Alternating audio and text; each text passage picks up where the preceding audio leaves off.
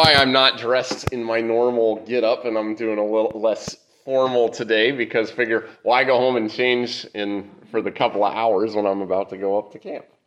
Um, anyway, we're talking about uh, Christians who uh, have no affiliation with the church and uh, the question of whether you really need the church to be a Christian. Last time we talked a lot about the specific commands and promises that the scripture has about um, joining with other Christians regularly, gathering with them to share the word and the sacraments. And just to reemphasize the key point, there are very clear and many clear commands in the New Testament that Christians are obligated to do this because it's something that God tells them to do. By the same token, we saw that there are many uh, very important promises that offer some really huge blessings uh, to people as they gather for worship. Um, not the least of which is, of course, all the benefits of the Lord's Supper. Um, you get all of the benefits of hearing the word, which is the Spirit creates, nourishes faith through those um, as He reiterates the forgiveness of sins um, and all of the hopes that uh, come with that. And of course, there's also some other blessings that are promised um, in scriptures associated with gathering together with Christians for worship, such as mutual encouragement, comfort, uh, support, all kinds of things that just go with, I guess you might say, generally being in community with other people are also promises that God gives with respect to gathering as the body of Christ. So, um, on that score, we saw that this isn't something that you would say is optional for Christians, precisely because it's commanded and so many blessings are associated with it. We are obligated and we should want to because of all of these things, right? That much is pretty clear. But um, today, before we circle back to talking about um, this, I, I assume will be our last session on this topic. But before we circle back to talking about, okay, well, how do we talk to people and deal with people um, who are in this camp of, for all the various reasons they might be, I'm a Christian, I have faith, why do I need to go to church? Or I can do that without going to church. Before we want to circle back there, I want to go into some other issues about why the church is so fundamental to being a Christian. I mean, it's important to say it is a sufficient reason for a Christian to go to church with the bare fact that Christ commands it. That alone is enough. I mean, if somebody asked me, well, why should I stay faithful to my wife? It should be a good enough reason to say Christ commands it. You don't need a further statement than God says this is what you are to do, and God forbids the alternative, right? Um, Similarly, that there are so many promises associated with a thing should be a sufficient reason for wanting to be involved in it, even if there were no commands associated with. It. Let's just pretend that Scripture had no commands about going to worship with other Christians. Pretend. Obviously, it does, but let's pretend it doesn't say a word about that. It is completely up to you. Let's even pretend that Paul wrote, It's up to you guys, whatever you want to do. But let me say some promises that God says here. Lord's Supper and all of the body and blood of Christ and all the blessings that go with that. There's the word, the preached, and the forgiveness that goes with that. All of these other things we just talked about. That alone would make any Christian, you would think, desire to be a part of it, right? Just like if I promise that if you show up to Walmart today, I'm going to give everybody who comes $20,000. Am I commanding you to come to Walmart? No, it's up to you. But would you come to Walmart? For $20,000? Heck yeah! Same kind of thing with church. Because there are so many blessings and promises associated with it, which are just central to what a Christian believes is central, that should be a sufficient reason without any further reasons. But that being said, there are further reasons to talk about it. And it's important to talk about that um, what some of those reasons are beyond the bare fact of commands and promises. Because as it turns out, this is just fundamental to our relationship with God. what it even means to be a Christian, what it means to identify as a Christian, as we'll see. So let's just talk about it from that angle, about um, pointing it from the logic of the statements. I can be a Christian without being part of the church. Let's just examine the logic of that statement today, okay? And not deal with commands or promises, but just ask the question is that even a coherent statement? Does it even make sense from within the thought world of the scriptures and Christianity? So, um, let me start with this question Why do you come to church? Any of you? recharge your battery, so to speak. Okay, recharge your battery. Um, could you could you go in a little more detail about what you mean? Well, obviously, when you when you share all the information that we do in, in Bible class, when we attend church, go through the worship, listen to your your sermon, uh, we should be getting energized with, with the Word of God and you know and learning it. Mm-hmm. Uh, you know, it should excite us to the point where when we go out we want to share that information. Mm-hmm. And also, I mean, obviously, when we have the sacrament of Holy Communion, we should go out here realizing that our sins have been forgiven, and at that moment, when we leave that altar, we're as pure as pure could be. Uh, and you know, if that can't get you excited, I don't know. Sure. So just kind of to rephrase it, what you're saying, if this is what you're saying, just tell me if I'm getting it correctly. When you put in terms of recharging the batteries, putting in those that kind of picture is helpful because on the one hand, it energizes you, just like when you put energy in a battery, so that you're um, full of this confidence, this hope, this joy, this comfort that lets you go out and, I guess, live in the world um, as a Christian, share that kind of hope, that enthusiasm, and so forth. And on the other hand, kind of implies the possibility that um, if you don't get re energized, you kind of are drained. Like you were talking about with uh, coming with that idea that your sins are forgiven, that you're walking away pure. Let's face it, we live in a rough world. I, I think most of you have enough experience in the world to know uh, most weeks are not always nothing but kind to you and to your emotional well-being, your your physical well-being, just your your energy level to face reality um, without tons of anxiety, tons of uh, feeling negative and down, and all of these other problems. It's spiritually hazardous out there, and it's kind of nice to get that refreshment from being recharged, so to speak, with uh, when you're when you've just been through the wringer, so to speak, right? Yeah, I mean, we come to church with, with faith. I mean, we're, we profess to be Christians, and, you know, assuming we, we all believe truly in that, it's not that we don't have faith, but obviously, just like you said, throughout the week, there's too many things that draw us away. Mm-hmm. And it's not even negative experiences during the week, by the way, too. I think it's worth saying. It's not just, oh, I had my, uh, I had arguments with people. I've been having no, I, I just feel down it's like you were just saying, there's distractions too. It's easy to get pulled in a lot of other things and to start setting your heart on a lot of other things. I mean, it's a world full of distractions that's offering hopes for how to have a better tomorrow, right? And it's easy to get lured into those things. Not that there's anything necessarily wrong with those things per se, but kind of reorientation is helpful. Um, any other reasons that you guys have? Why do you go to church? It helps me through the losses. Oh, I'm sure. You know, I'm sure Irma can testify to that too. It's just, you know, you can't get through this without the Lord's help. Yeah, and you got, you ladies, and several of you have been through a lot of loss, I'm sure. I know very recently. Um, how does it help you get through the loss? Well, if it wasn't for the Lord, I wouldn't be able to get through this. You know, I tell him every day, you got to help me through this. You know, because I just can't do it without him. Mm-hmm. And it seems to actually help you get through the losses, sure. I mean, it, it doesn't. I'm not saying that it makes it that much more easier. Easier, but it's something you know that's gonna happen. Yeah. You got- you got- Just you to got know the Lord on he's, your he's right side. there.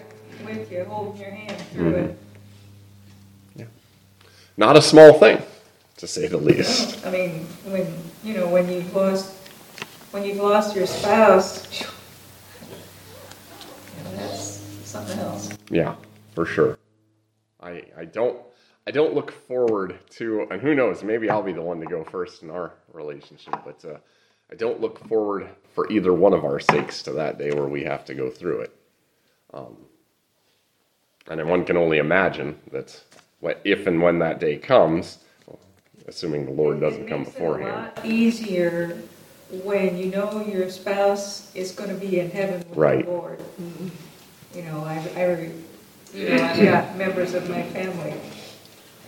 My brother, he didn't go to church, didn't want nothing, to- my older brother didn't want mm-hmm. nothing to do with it, you know, and, you know, you always wonder, it's like, well, but we can't judge, because we don't know, Well, right, you don't know, but but, again, it's nice to have that confidence of knowing where your husband is right now.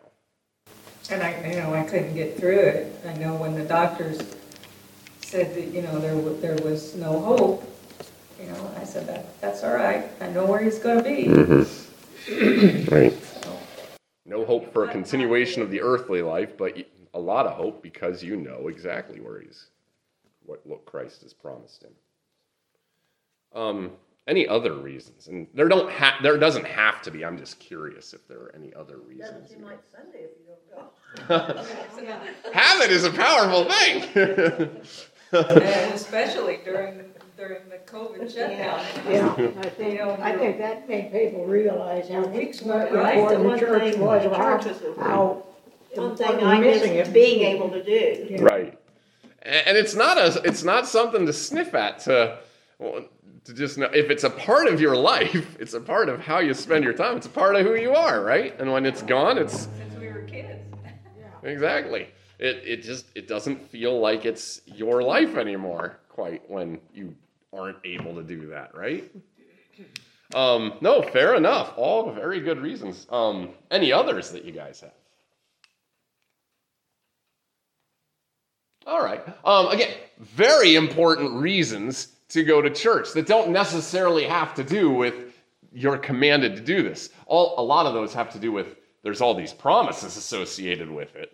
Um, for instance, you get recharged precisely because you walk away having heard and had those promises apply to you.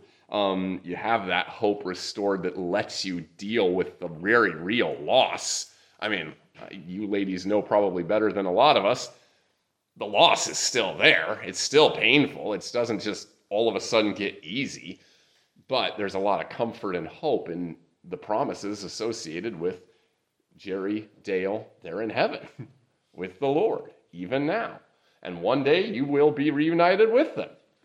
Uh, not small things. Uh, routine, not associated with commands and promises, but still a very big part of who we are. And not a small thing by any means. Um, so, on top of all of these other things we can say about why it's good to go to church, why we go to church, um, I think it's also good to add to this point. It's also uh, kind of more closer to the what do you do without it. Um, it is just a part of who we are as Christians, and that's the point I really want to focus on today. Is when we're not able to do it, there's something deprived. We're deprived of something fundamental to who we are. Certainly for a lot of us, because we've been, it's a routine of ours since who knows how many years that just makes up a bulk of what we feel life is supposed to look like and feel comfortable with and all of that. But also, when you get down to the very definition of what does it even mean to be a Christian, as we're going to see, it doesn't even make sense to say, I can be a Christian, but not part of the church. Um, let's turn to uh, 1 Peter. Chapter 2.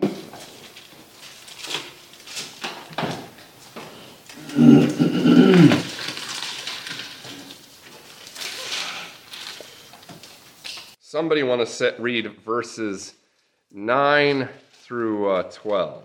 But you are a chosen people, a royal priesthood, a holy nation, a people belonging to God, that you may declare the praises of him who called you out of darkness into his wonderful light.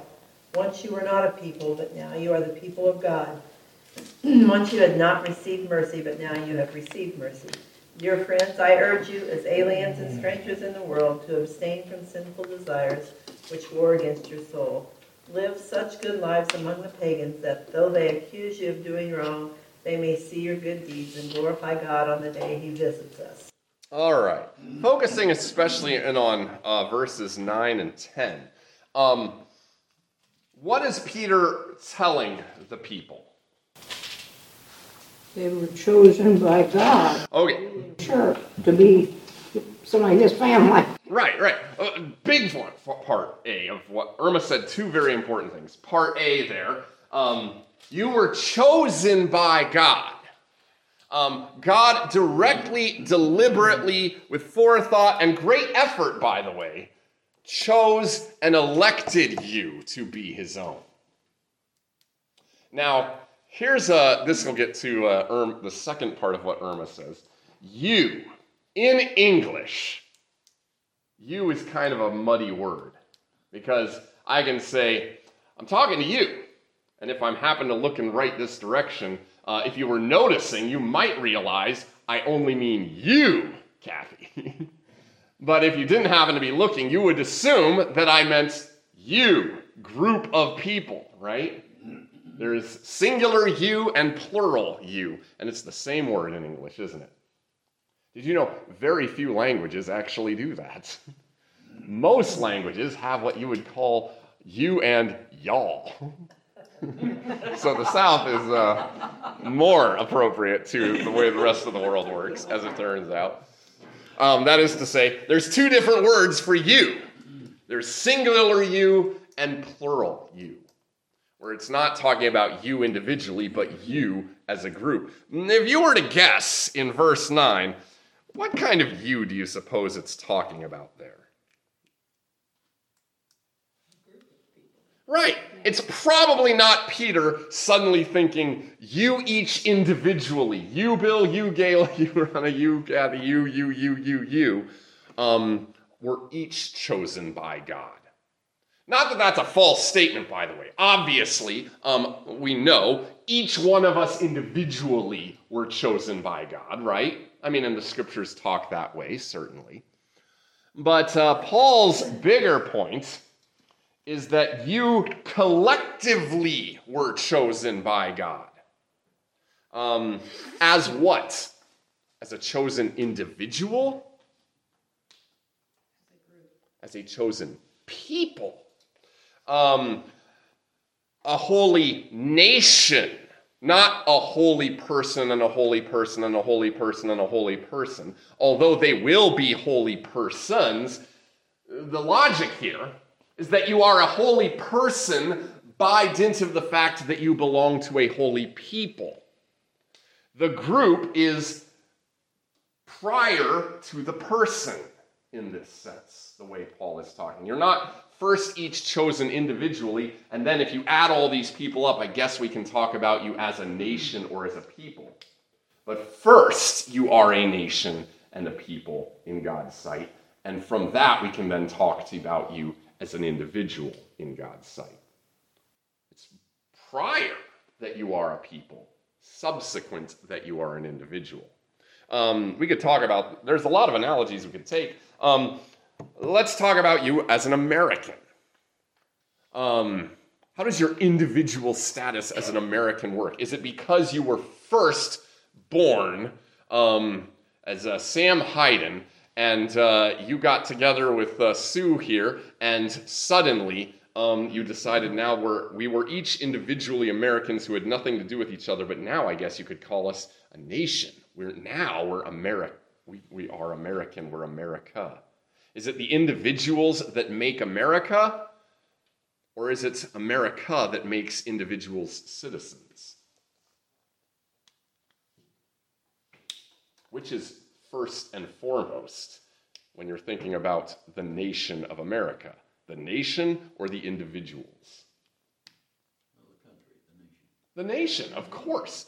It, it doesn't even make sense to talk about um, a person being an isolated individual um, as though that is uh, more or prior to the institution of America. You become a citizen by being part of the bigger organization, by being part of the nation. The nation doesn't become a nation by dint of a whole bunch of individuals. I mean, now you could argue historically, didn't that how it happened? But my point is, as it stands now, kids don't suddenly decide we're going to team together and become Americans. They're born as part of the nation, right? And precisely because they're born into the people, now they have individual rights as Americans. They didn't first have individual rights and then choose to associate with other individuals who had the same rights and then create this American thing. Does that make sense? Similarly, it might be not be the clearest analogy, but the point I'm trying to make is it's kind of similar for the church. We are first the people of God, and by becoming part of the people of God, we have our individual status before Him. Not the other way around. The two exist simultaneously, yes, but God makes His covenant with the people. And you become God's child in the same moment and by becoming part of God's people. To put it uh, like Paul puts it, um, you are a royal priest because you're part of the royal priesthood. You are part you are a holy person because you are a part of a holy nation, not the other way around. Does that make sense what I'm trying to say here? I think here's another clear way. We'll circle back to 1 Peter. Let's go to something we've already looked at before. 1 Corinthians chapter 12 verse 12. Um, I, somebody want to read just verses 12 and thir- 12 through 14 and then uh, 27. So 12 through 14, and then verse 27. The body is a unit, though it is made up of many parts, and though all of its parts are many, they form one body. So it is with Christ. For we were all baptized by one Spirit into the body, into one body, whether Jews or Greeks, slave or free, and we were all given the one Spirit to drink. Now the body is not made up of one part, but many. And then you said 27. 27. Now you are the body of Christ, and each one of you is a part of it. Paul's analogy of uh, a body here is probably much better than my analogy of America. Not for once, it's in, one thing, it's uh, inspired by the Holy Spirit, whereas mine was not. Um, but he talks about uh, who you are, who you are at the base, so that he, and this is, comes in the context of argument where he's trying to make the point this is how you are supposed to relate to each other on the basis of who you really are. So let's talk about who you really are and who these others Christians you're supposed to relate to really are. He doesn't start with Christ has died for each one of you. He starts with you are the body of Christ and each one of you is a part of it. Now, um, let's just assume you're walking down the street one day and you happen across a finger laying there on the ground. Human finger. Um, no doubt, you'd get a little shocked, a little grossed out right away. Um, but what would your reaction be to seeing that in that finger just laying there? Would you think something like, uh, what would immediately jump into your head, first of all? Are they hurt? Are they hurt? Your thought would not be, is this finger hurt? your thought would be, this finger belongs somewhere, right? And I wonder how badly that thing that it belongs to, the greater whole, is hurt. If I were to go over and uh, punch uh, um, Kathy here in the nose, would any of you say, Oh my gosh, her poor nose? you might, but what you would mean almost certainly, Oh my gosh, Kathy! Are you all right? Because you probably don't think of people or individuals as a collection of body parts, do you? Do you think of a person primarily as a collection of cells and organs and systems? Medical professionals and scientists might do that on occasion, but even they are almost certainly doing it because they're trying to understand the person and not so much the parts. That finger you find laying on the ground conjures to mind who lost it, precisely because you don't think of a finger apart from a hand, right? And you don't usually think of a hand apart from an arm, and you don't think of an arm apart from the person to which it is attached. It is only a finger, in fact, precisely because it's attached to all of that. What is a finger without a body? A bendy stick, basically. um, that can't even function the way it's supposed to function. It can't, a finger cannot function as a finger unless it's part of the hand, can it? What can it do? Sit there, being something decidedly other than a finger. Why? Because I have a list of commands about what the finger is supposed to do? No. Because I have a list of promises about how the finger will benefit from being part of the body? Is that what makes the finger so centrally bound up in the, in the hand and the body? No. Granted, we could say all kinds of things about how we should treat our fingers, what fingers are supposed to be used for and not supposed to be used for. We can talk about all the blessings of having a finger and a finger being on a hand and the promises, much like Scripture talks in many ways about commands for individual Christians in how they're supposed to relate to other Christians, promises associated with gathering with other Christians. But at the end of the day, the more basic reality that Paul is getting at to is you're part of a body of Christ. Christ is literally your head. His life flows from him through to the rest of the body, which is connected to him and connected to each other. You can't have a finger without a hand, any more than you can have a Christian who is not part of the body of Christ. To be a Christian means to be part of the body of Christ.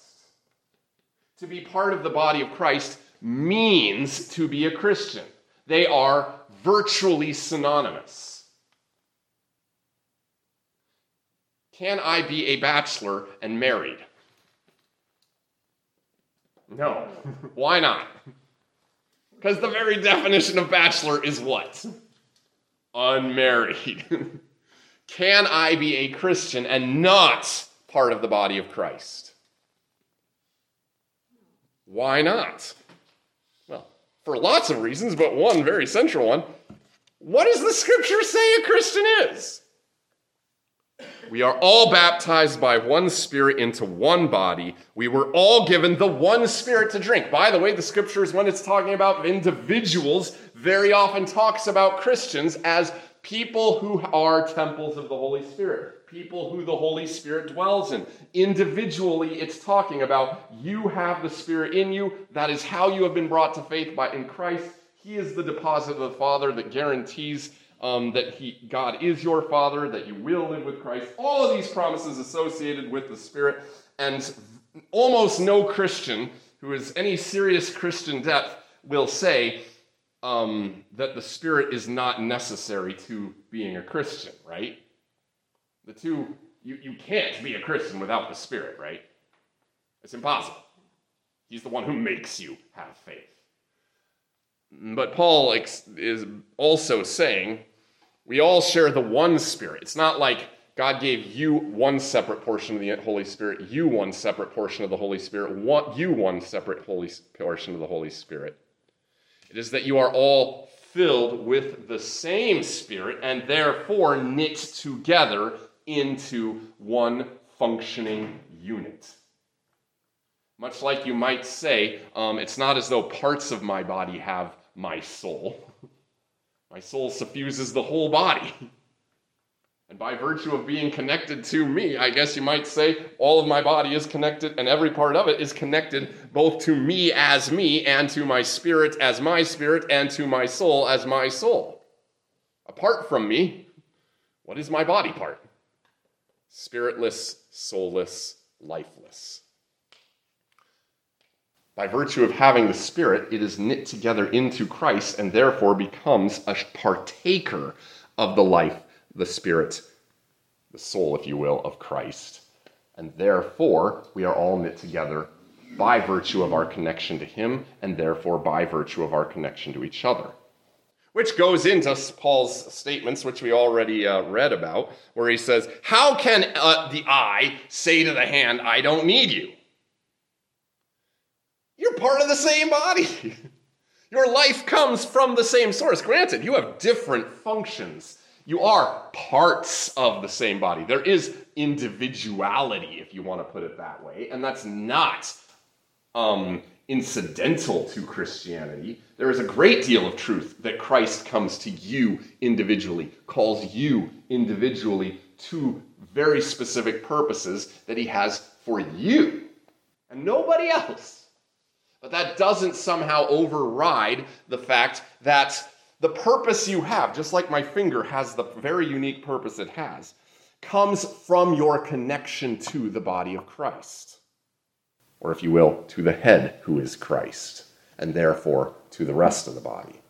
My finger is only my finger um, because it's connected to the rest of me. So Paul again says, if that is what it is to be a Christian, how can you say, I don't need the rest of you? What kind of Christian could ever say, I don't need the church, I don't need Christ's body, and I don't need to be part of it? You, if you are a Christian, you are part of it. You cannot not be part of it and still be Christian. Um, makes sense what we're saying here. Now, of course, that brings us into some other uh, very important questions. Um, and let's just say this: as, if we're if the question we're dealt we're at addressed is, um, I can be a Christian without being part of the church that's simply an illogical question. It doesn't even make, or statement, it doesn't even make sense. To be Christian is to be part of the church. To be part of the church is to be Christian. But that raises the immediate question then. Because, uh, another immediate question. What are we talking about when we're talking about the body of Christ and the church? Does that mean if I'm going to be a Christian, I have to be part of every other Christian in the same sense that I'm part of this particular congregation. Because I'm not part of, say, the Catholic Church down by uh, am I? I mean, I don't go there. I've never been there. I don't know anyone who goes there. I probably won't be knowing anybody who goes there for a very long time. Maybe I'll meet some, but it won't be because I've been going to church there regularly. So, am I not a Christian, therefore, since I'm not part of those parts. Well, this gets to a very important distinction that Scripture makes. What we sometimes will get that by saying, when we say, use the word church, we sometimes mean either big C church, which is the body of Christ, or the small c church, by which we could mean a lot of things, but for our purposes here, we'll mean a local congregation. Um, obviously, I can't be part of every Christian's life. I can't be. It's, it's impossible by virtue of the fact that I don't share God's trait of omnipresence. I am, I am bound to be in the very small location that I am in. And even if I try my best to move around every other location in the world where there are Christians, I will not be able to do it. Does that mean I'm not part of the body of Christ? No, um, because the body of Christ is a fellowship in the Spirit and a fellowship of faith. Um, that is to say, um, the only thing that the thing that makes you part of the body of Christ is that you have Christ's Spirit, that you have, or as uh, Paul puts it, I guess you could say, um, you were baptized into one Spirit, into one body, given the same Spirit to drink. Um, the church, in that big C sense, is all believers in Christ. And we are knit together precisely by virtue of our relationship through faith to Christ, by which he knits us together as his one people. Now, you might be thinking, well, Pastor, doesn't that kind of get rid of everything you were trying to say about why we need to go to church and be part of the local congregation? Because if I can have, if I'm a Christian, if I have faith, I'm part of the church. So even if a person objects, if you say to a person who said, I don't have to be part of the church to be a Christian by saying, you have to be part of the church to be a Christian because that's what a Christian is, what's to stop them from turning around and saying, well, the church is a fellowship of faith. I have faith, therefore, I can be a Christian and part of the church without being part of the local congregation. I can still be part of the Big C church on my own, in my home, alone, so long as I have faith and don't need the local congregation. Now, there's enough, there's a more uh, nuanced version of the objection.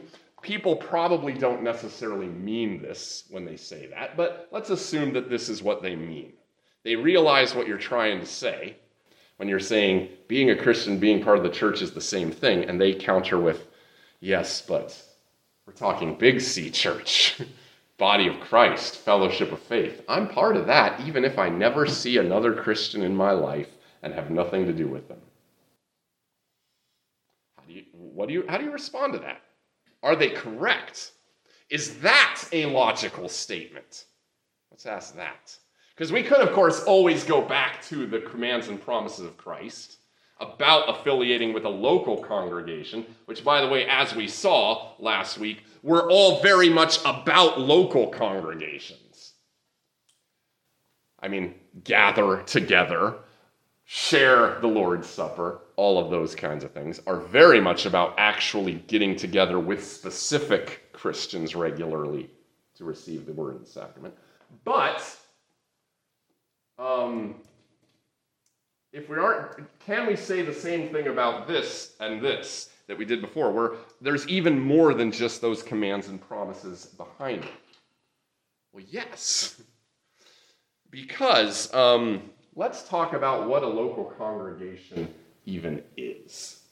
What is a local congregation? The gathering or the group of people that have the same beliefs or knowledge. Okay, so it's a group of people um, who have the same beliefs or knowledge uh, of the gospel, right? Um, so typically, and by the way, the word congregation, um, you might realize, comes from the word congregate, which means to gather. Uh, the whole reason we call them congregations is the idea that presumably they aren't just a whole bunch of individuals who believe the same thing, like, oh, I, sure, I, I'll, I'll receive the newsletter. I, uh, I signed up saying this is my statement of beliefs. But they actually also share the same beliefs and gather um, for specific purposes. That's what a congregation is a group of people who share the same beliefs, just like you said, who share the same knowledge of the gospel, and who also gather to share the gospel with each other, the word and the sacraments. Now, why is, is that important to this? That there's a group of people who gather together to share the word and sacraments according to what they know about the gospel. Do you need that in order to have faith, really? Do you need it to be a part of the body of Christ or a Christian? What do you think? I don't think so, because that's where you, like Bill says, that's where you go to get your batteries energized. Okay, that's where you go to get your batteries energized. Again, you hear all kinds of great promises associated with it that are just helpful to your faith. But one could personally counter and say, you know, and that's a great thing. I appreciate that congregations do that. Heck, I even love this congregation here at St. John's Louisville, and I love how it does that for these people, but I don't actually need that. It's useful, and if I'm ever in that place where I need that recharge, I'll be happy to go. But I'm just not in the place in life where it's necessary for me. that is to say, what if they spin this around and say the congregation basically is like a service organization? It gives you spiritual services that are, they won't, act, they won't necessarily doubt, um, helpful to a lot of people, beneficial. It helps strengthen their faith, it encourages them, it makes them feel recharged. But you know what? The doctor is a great service organization. Helps keep people healthy. We need doctors, and people need to go to doctors. I just happen to not be one of them because I'm healthy. Similarly, I don't need that local congregation because my faith is healthy, it's strong. I'm part of the body of Christ.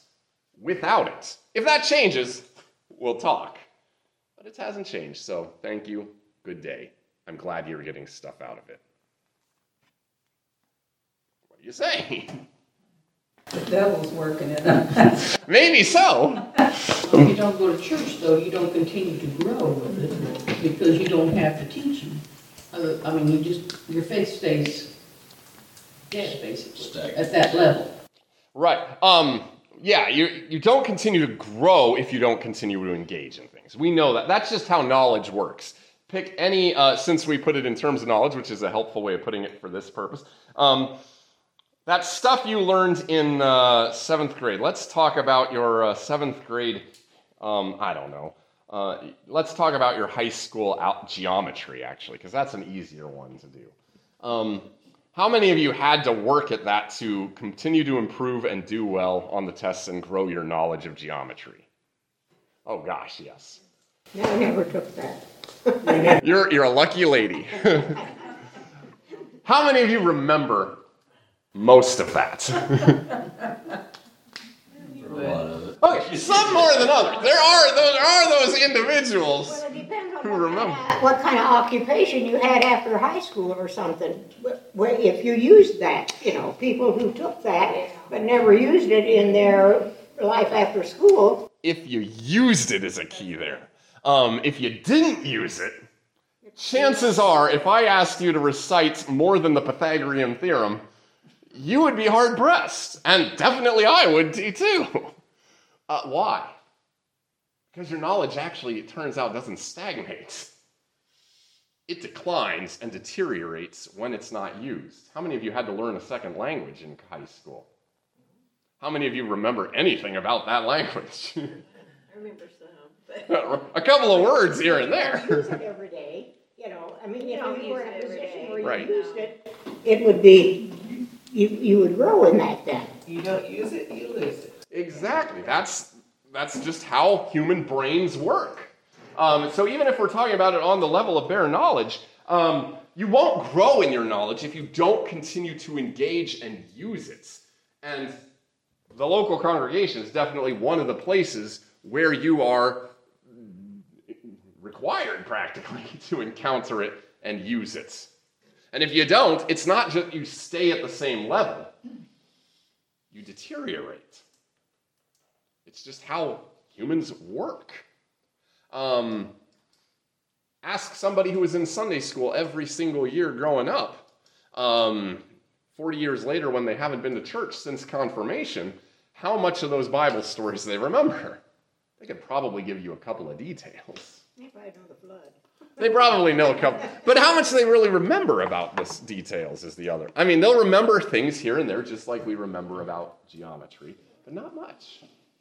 But again, you can turn that into well, it's a service organization. What if I'm one of those people who has a really good memory? I remember all those things. I know the truths about Christ. Heck, I'm one of those people who even opens the Bible once a month or so, even more. I have the Bible. What do I need the church for? My knowledge is great now. I probably know more about the Bible than you. So, what do I need it for? Service organization. Um, I think you need to ask them if they believe they're a sinner. and they might very well say yes. You know, and then ask them, how, well, how do you deal with that sin? Right. How do you, uh, you know, do you repent regularly or, you know, ask them how they, you know, ask them what they do with Right. that sin. Oh, for sure. And you could easily also go, again, you can always default back to, you know Scripture really well. do you know what God commands you to do as a Christian about, you know, regularly participating with your fellow Christians, showing them love, compassion, which is kind of hard to do when you're all here and you're alone with your Bible. Um, you can always default back to that, and that's a just and sufficient thing to do. Um, so it's a good thing, a series of questions to ask to help drive them. Why do you think this way? What are you thinking about? Have you considered this? Uh, one thing, though, I want to really push is is this actually necessary, apart from what the individuals might be in in their own spiritual walk? Is this necessary to be part of this? Or at least, I should say, by and large, is it necessary to this? Does small c church, local congregation, something that's essential to being big C church Christian, not merely a purveyor of a service that is very helpful for most people in becoming and maintaining and growing in their life as part of the body of Christ, but still just a service that if you don't need it, it's not for you. Let's go to, um, we've already read a lot of these scriptures, so we won't rehearse them too much. But um, let's go back to this basic question, these two basic points what you need to be a Christian, minimally, is faith in Christ, right? If you don't have faith in Christ as Lord and Savior, you're not Christian by any definition of the term, right? And you're just, you can just flatly tell somebody, you're fooling yourself if you think you're a Christian and you overtly say you don't believe in Jesus as your Lord and Savior. You're just wrong. uh, by the same token, uh, we can put it in the same, it's the same, the same thing in a different way. Uh, to be a Christian, you have to have the Holy Spirit, right? Because that's the only way you'll have faith. If, uh, as we say in our Lutheran catechism and uh, our confessions, I believe that I cannot, by my own reason or strength, believe in Jesus Christ, my Lord, or come to Him, but the Holy Spirit has called me, right? Now let's finish that sentence because this is where the key link up between big C church and lower C church comes from. The Holy, I'm going to push you to remember something we learned way back in the seventh and eighth grade. Third article of the Creed. What does this mean? I believe, say it with me if you know it, that I cannot, by my own reason or strength, believe in Jesus Christ my Lord or come to him. But the Holy Spirit has called me by the gospel, enlightened me with his gifts, sanctified me, and kept me in the one true faith. Um, this is a key word, phrase. How does faith and the Spirit come? What are the tools God uses to give you faith in the first place? The Holy Gospel. The gospel. Right, the Holy Spirit gives you the faith. But the way that he does it is by the preaching of the gospel. And as we also know from many and other various scripture passages, also by the sacraments of baptism and uh, the Lord's Supper. Heck, we could just go right back to uh, what's uh, Paul was saying in the in 1 Corinthians 12, where you were baptized in the one spirit, right? You were all given the same spirit to eat and drink. Almost certainly uh, a reference to the actual baptism of water, which gives the Spirit, according to, by the way, the promise given by Peter in Acts chapter 2 repent and be baptized for the forgiveness of your sins, and you will receive the gift of the Holy Spirit. This promise is for you and your children.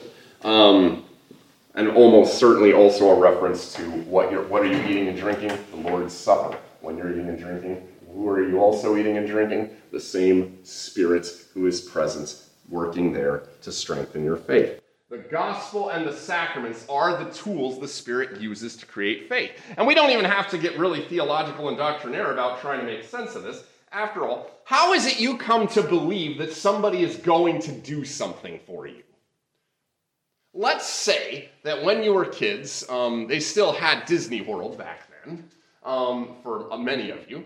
Let's say your parents, prom- or let's say you got it into your head this summer, July 18th to 25th, we're going to Dis- I'm going to Disney World.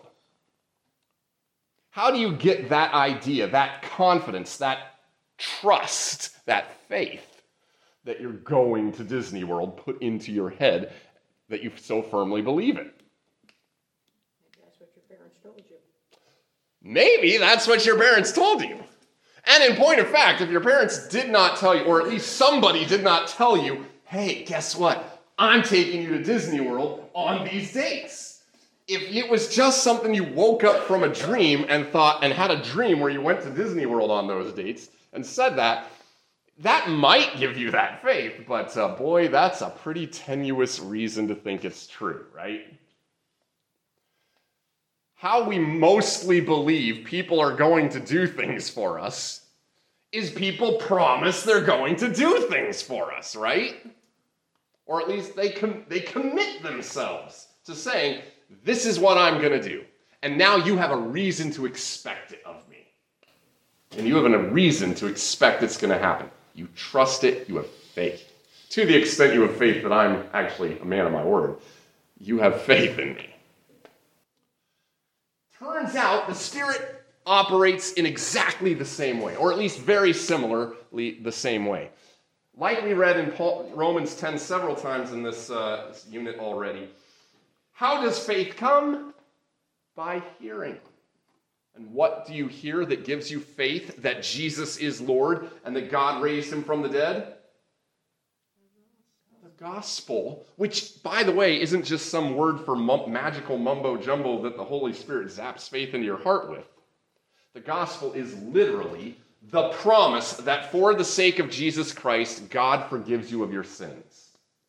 When you hear that promise, that gospel, now you're now you have something to trust. A reasonable expectation, and more than a reasonable, a certain expectation that God, who is a God of his word, is going to treat you in this way, and that therefore Jesus is somebody worth your devotion.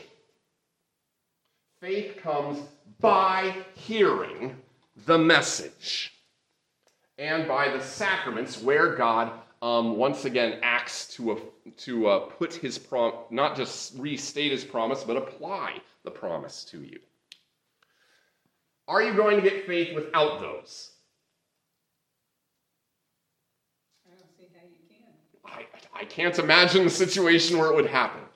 Maybe an angel from heaven will come and appeal and, and reveal it to you. Chances are, in every case, by the way, where Scripture reveals an angel coming and speaking, or even for that matter, uh, a prophet having some word of the Lord laid on their heart, is that something actually spoke to them.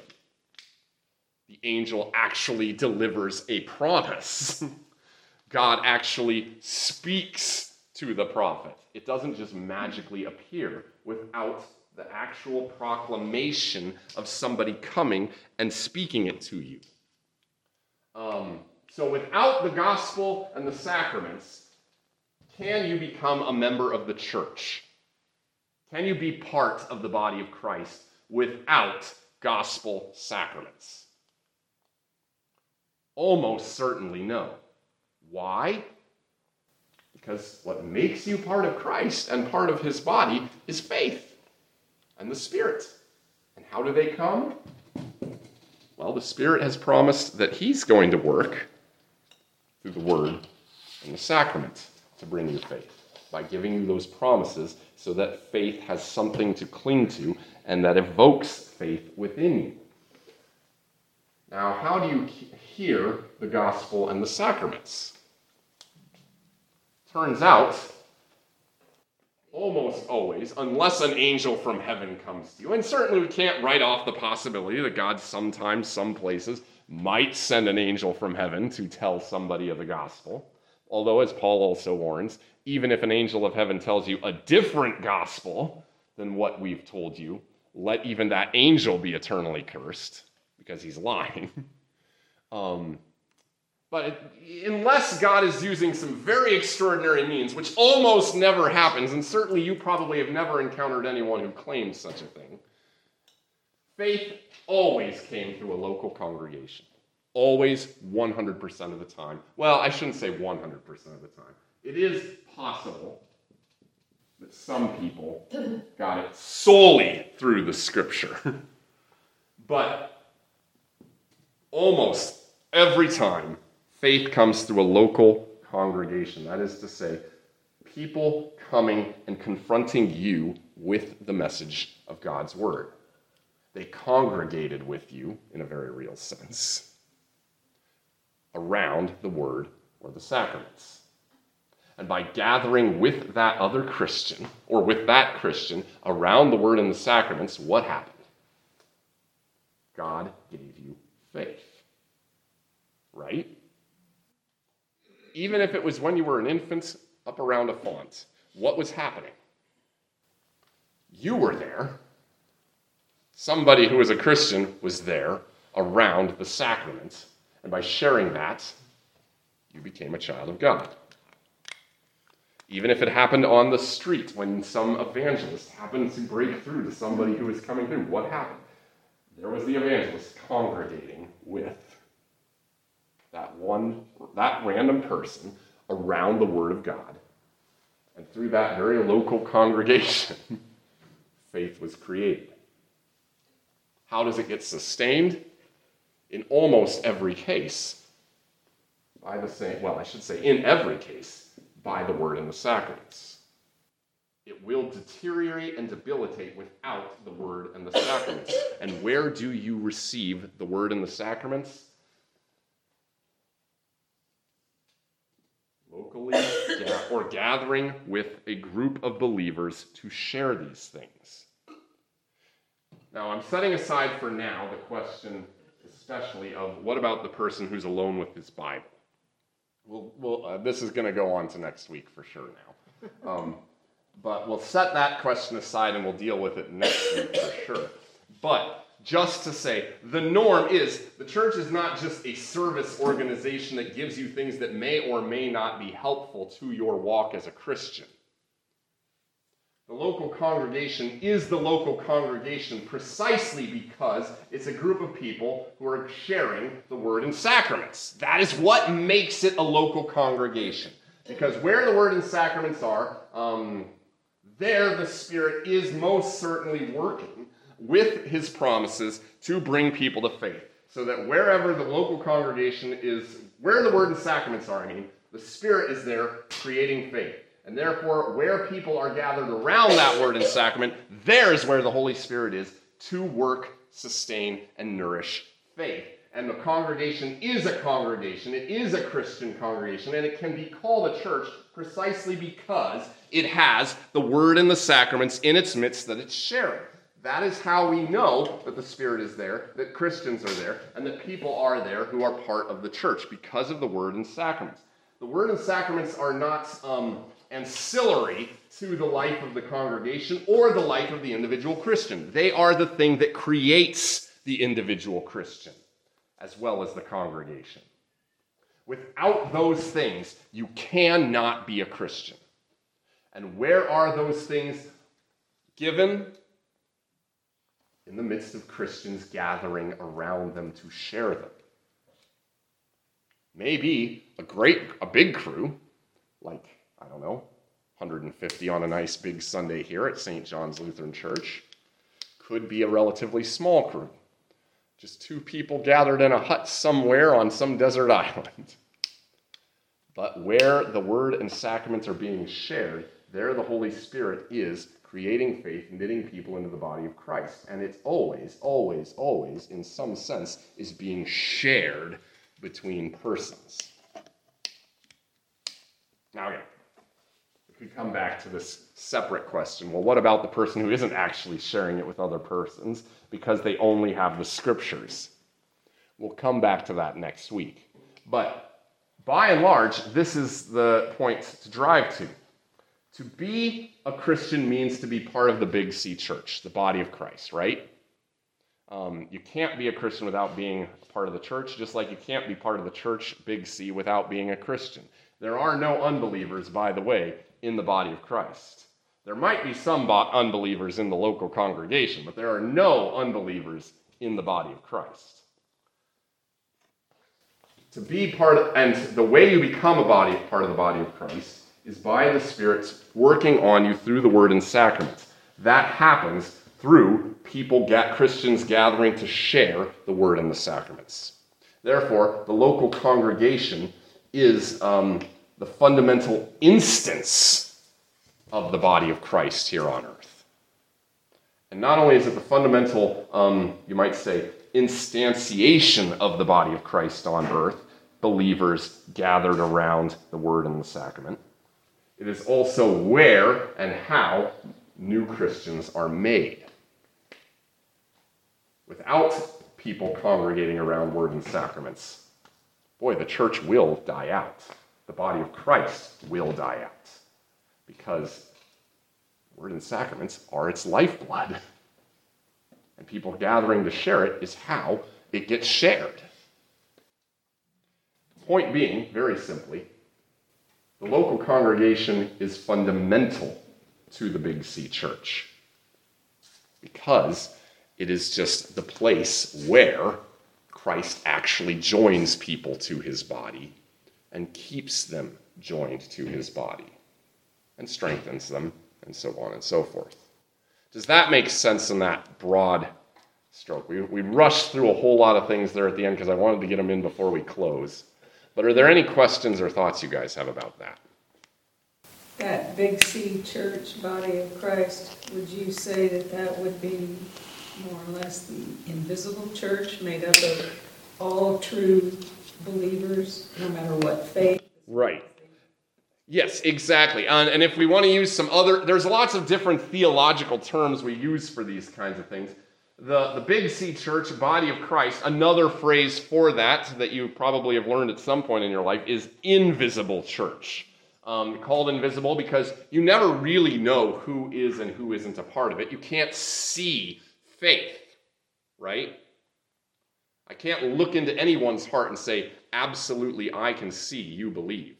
It's only God can see it, so to speak. So it's invisible, but it is, and it belongs, and only people who have faith belong to it. The local congregation or the small c church is what you would call the visible church. Same basic reality that both are indicating, but we call it the visible church because, in a very real sense, you can see it. You can see it by its marks, the word and the sacrament. Where the word and sacraments is, and this goes back to something we said, where the word and sacrament are being shared, there the Holy Spirit is at work, bringing faith, knitting people into the Big C church. So, where the word and sacrament are at work, you know for sure the church is among that group of people. Maybe not everybody gathered there around them. You can't see which of the people gathered there are part of the big C invisible church. But you know that the invisible church is there present among that people, precisely because you know the Spirit is there among that people, precisely because you see the gospel and the sacraments there. And therefore, it's visible to you. St. John's Lutheran Church is an instance of the visible church. It's the body of Christ here in this place, marked by the fact that the Word and the sacraments are here, and therefore the Spirit is here, and therefore some of you guys believe. Not all of you, maybe, hopefully, but maybe not. But certainly, Christ, God's word, as Isaiah says, does not return to him void. It accomplishes the purposes for which he sends it. And since he sends it to create faith among us, therefore faith is created, at least in some of us, among us.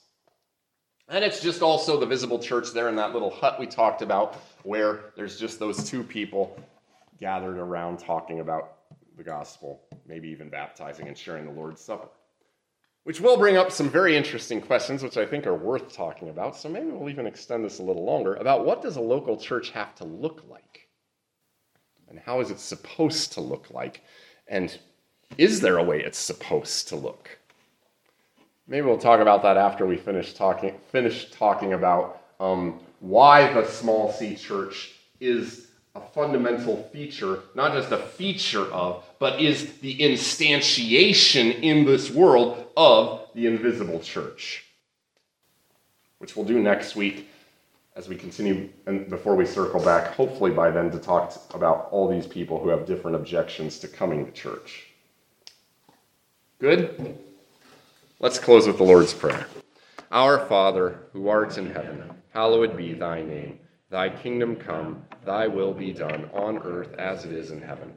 Give us this day our daily bread, and forgive us our trespasses, as we forgive those who trespass against us. And lead us not into temptation, but deliver us from evil. For thine is the kingdom, the power, and the glory, forever and ever. Amen.